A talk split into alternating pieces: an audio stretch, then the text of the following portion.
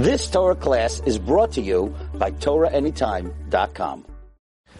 Agitevach, Agitin Chodesh, Parshas Vayikra, Vayikra El Moshe, and he called to Moshe, Vayidaber Hashem Elav, and Hashem spoke to him. The pasuk starts with the pronoun, and he called to Moshe.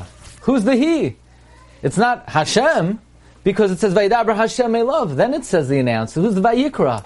It should have said Vayikra Hashem El Moshe, Vayidaber Elav. What's Vayikra El Moshe?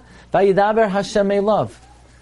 The Nesivos Shalom has an amazing interpretation, and this I heard many years ago from a Rav uh, where I grew up, Rav Yitzchak Izvi, Zechatzak Levracha, in the name of the Nesivos Shalom. Vayikra El Moshe. He called to Moshe. Who is the he?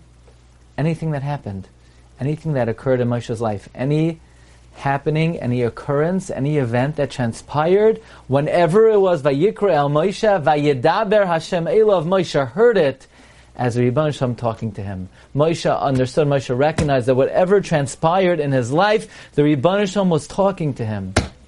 That's the message. Vayikra el Moshe, whatever, whenever Hashem calls out to us, we should hear Vayedaber Hashem Elav. That's Rebbe Shem talking to us. Whatever occurs, whatever transpires, Vayedaber Hashem Elav, says in the Siva Shalom. Wishing everyone Agot Avach, Agot en Chodesh, we should be Zoicha b'Nisan Nigalu, u'v'Nisan Asidan Ligal. You've just experienced another Torah class brought to you by TorahAnytime.com.